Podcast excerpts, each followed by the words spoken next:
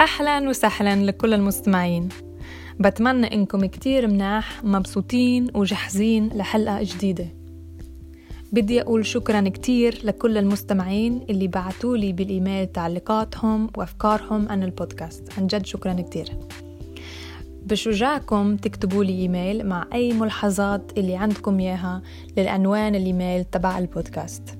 learnlevantine at gmail.com كمان لسه رمزي عنده مجال للطلاب الجداد. إذا بتحبوا تاخدوا دروس محادثة الدروس هي للطلاب المتوسطين اللي بيقدروا يفهموا 70% من هاي الحلقات. إذا بدكم معلومات أكتر اكتبوا على هذا الإيميل learnlevantine at gmail.com اليوم أنا ورمزي رح نحكي عن مفهوم أو فكرة البيت. في جزئين لهي الحلقة. ورح اشرح لكم ليش بعد ما اقدم لكم المفردات الجديدة اللي رح تسمعوها في البودكاست مهاجر مهاجرة migrant و immigrant نقلت I left or I moved we use this if you're talking about moving house or moving country or moving place اضطراري forced Now, if I was talking about myself as a human that I was forced, I would say مضطرة مضطر إمكانية الرجوع the possibility of returning متوفر متوفرة available now you can use this about things and also about people so for example you could say ما كانت الفرصة متوفرة the opportunity wasn't available or you could also say هو مش متوفر he's not available بحكم by virtue for example بحكم إنه أنتم من القدس حياتكم صعبة by virtue of you being from Jerusalem your lives are difficult ينتزع to snatch or to be taken from something in an abrupt or a violent way So, for example, you could use it to say something like, Nazauna min baladna. They snatched us or they took us away from our country. Tabdil. Changing. For example, Tabdil al Makan a second, changing the place that you live. And from the same root, we also have Badalma, this I'm not sure if we have badal in the podcast, but I thought I'd let you know about it. Badal is instead of. So for example, you could say in a sentence بدل ما تضلي قدام الكمبيوتر طول النهار روحي تمشي شوي.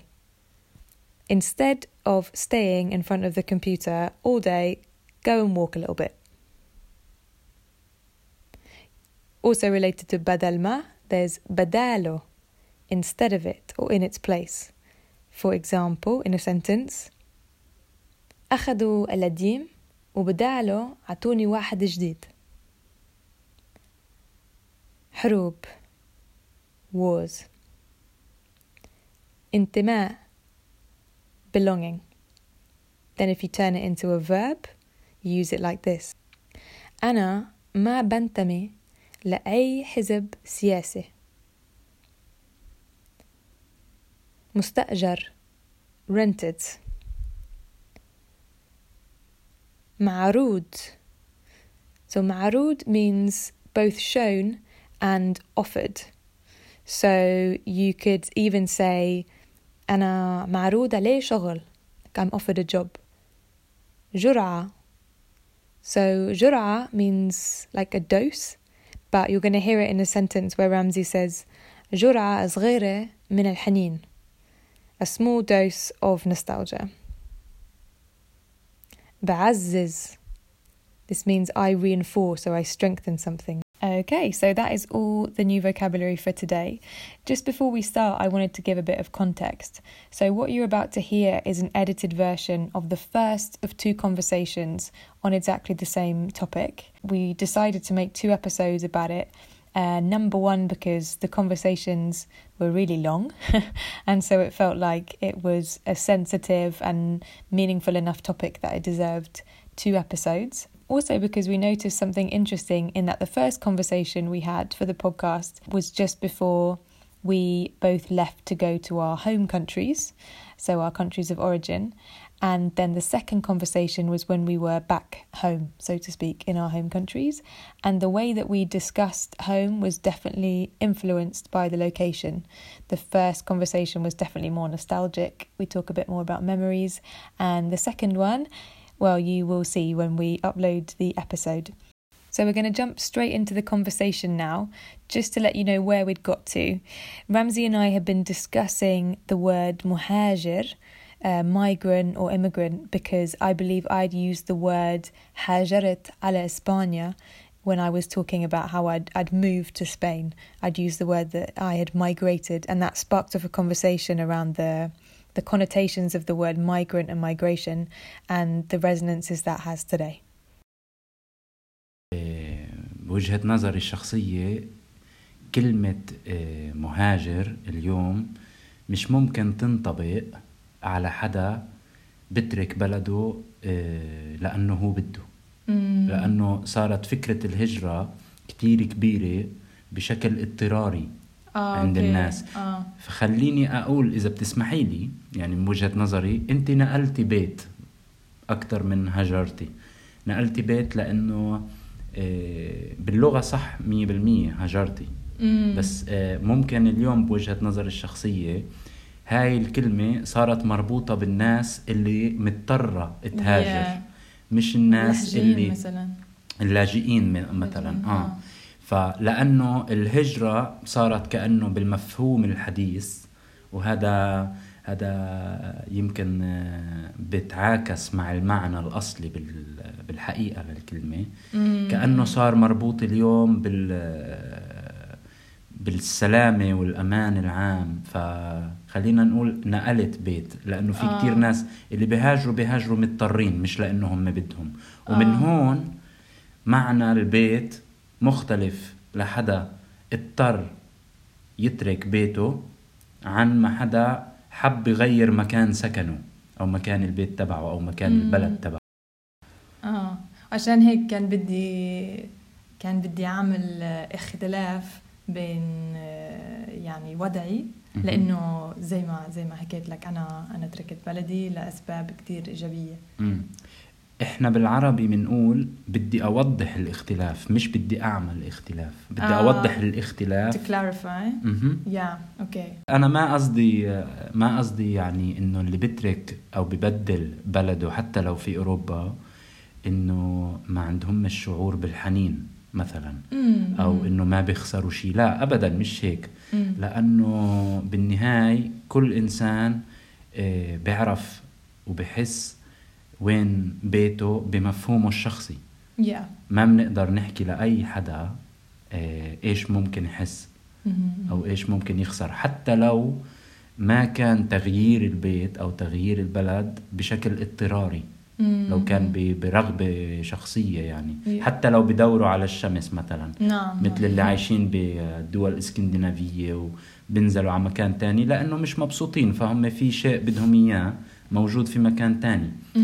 بس كان قصدي أنا إنه إمكانية الرجوع أو العودة والحرية المطلقة بالرجوع هي دائما متوفرة. سؤالك آه، ذكريني إيش السؤال كان؟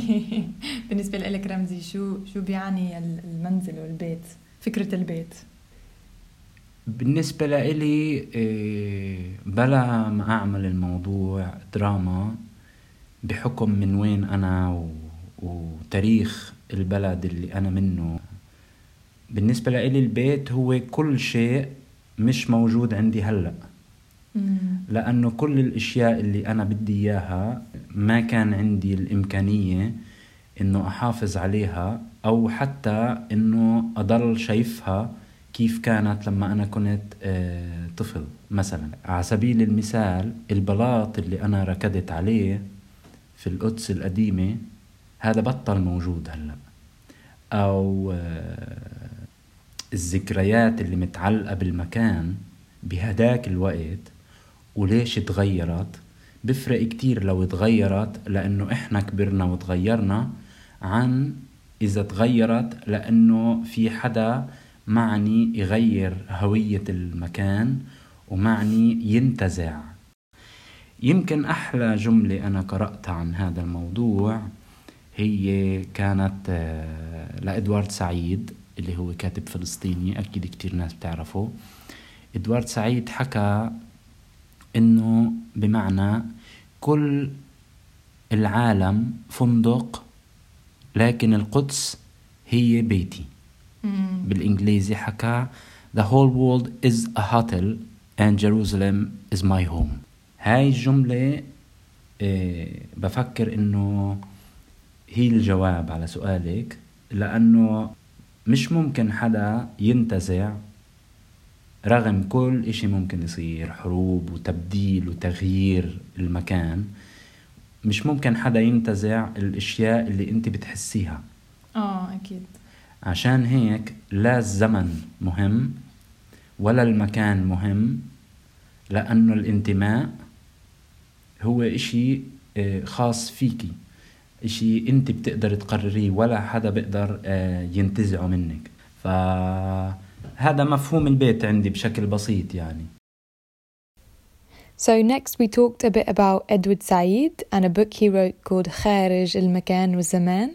In English it's called Out of Place. It's a really really great memoir which links a lot to this topic that we're talking about.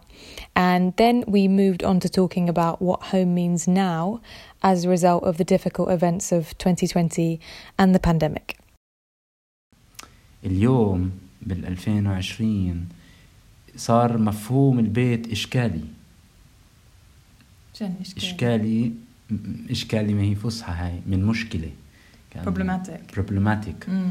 لأنه آه، بالنهاية آه، دلينا كتير وقت في البيت.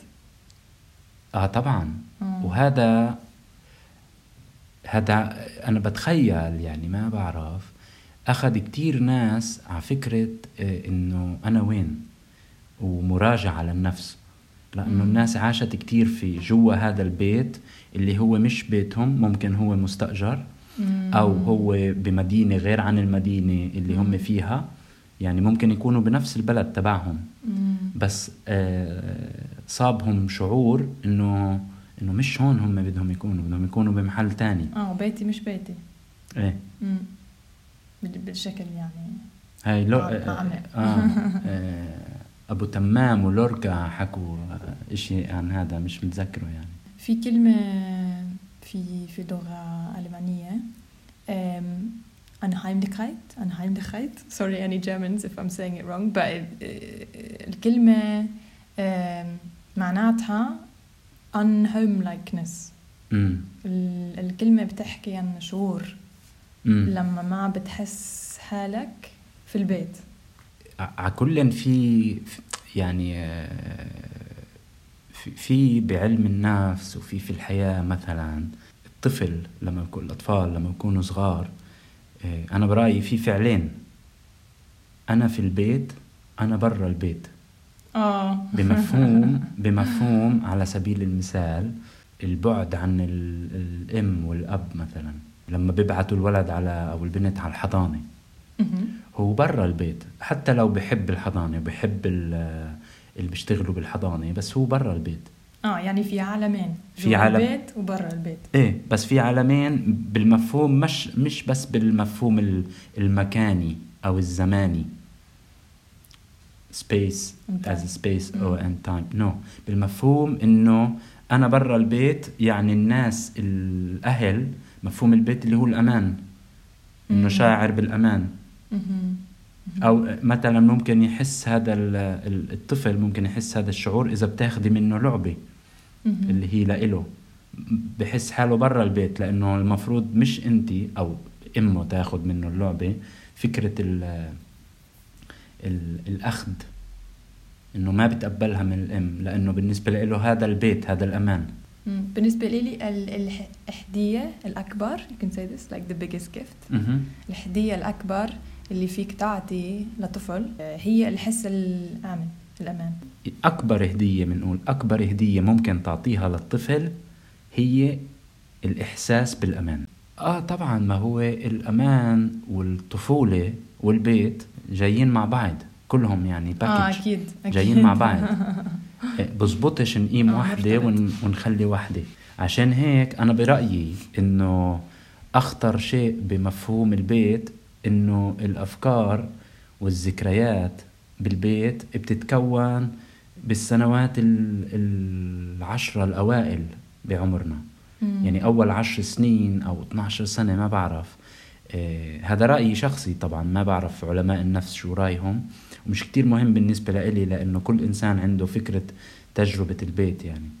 أكيد. وأنا كمان بالنسبة لإلي في الأول عشر سنين آه، الأطفال كتير أشياء بتكون ثابتة. يعني كيف كيف الطفل بيشوف العالم وكيف بتكون ال- الحس الآمن. مثلا. كتير أشياء. آه طبعا. فكرة الثبات آه، بوافقك أنا. يعني نقطة كتير منيحة.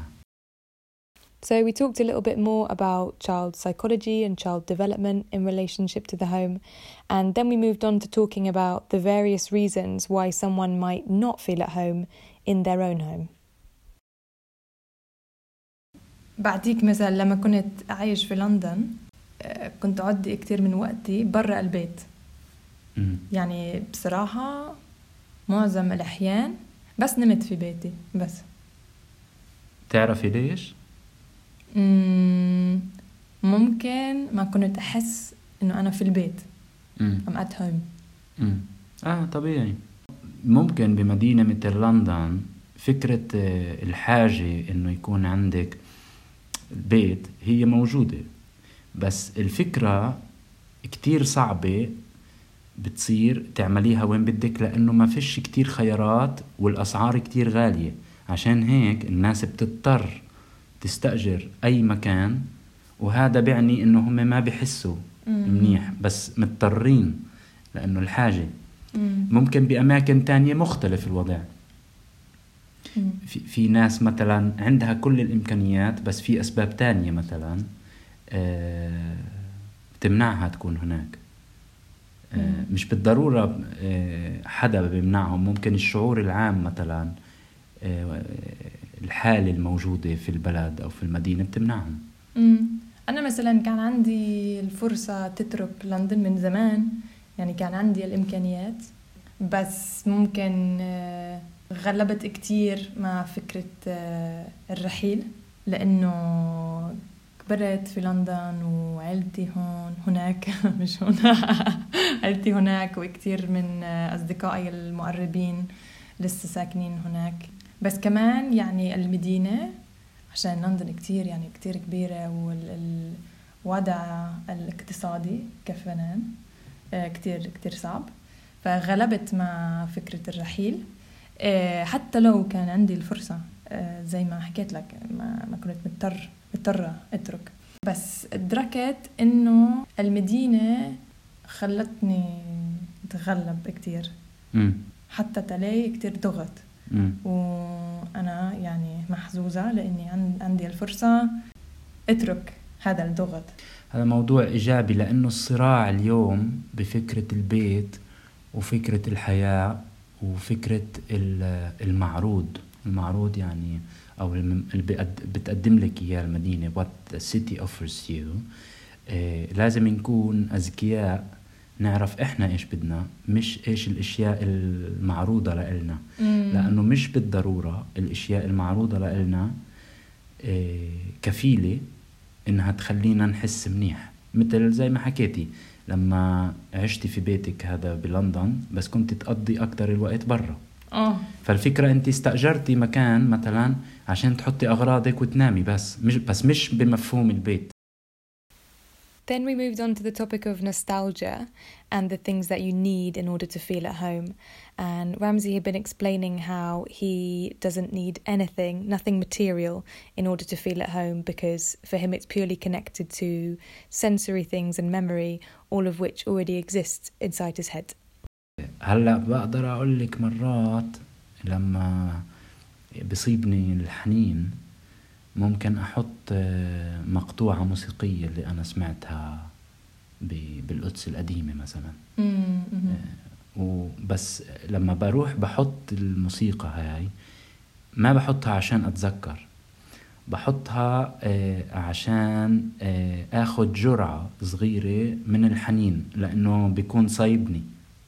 بكون لما بوصل إني أحط موسيقى بكون أنا داخليا بشكل حسي في عندي حنين فانا بعزز او باخذ جزء من هذا الحنين بانه اسمع موسيقى So then we talked a little bit more about nostalgia, but we kind of wrapped up the conversation around about this point. So I will draw the episode to a close here and keep an eye out for part two, reflecting on the same theme, which will be coming soon. شكرا كتير على استماعكم ونهاركم سعيد كلكم مع السلامه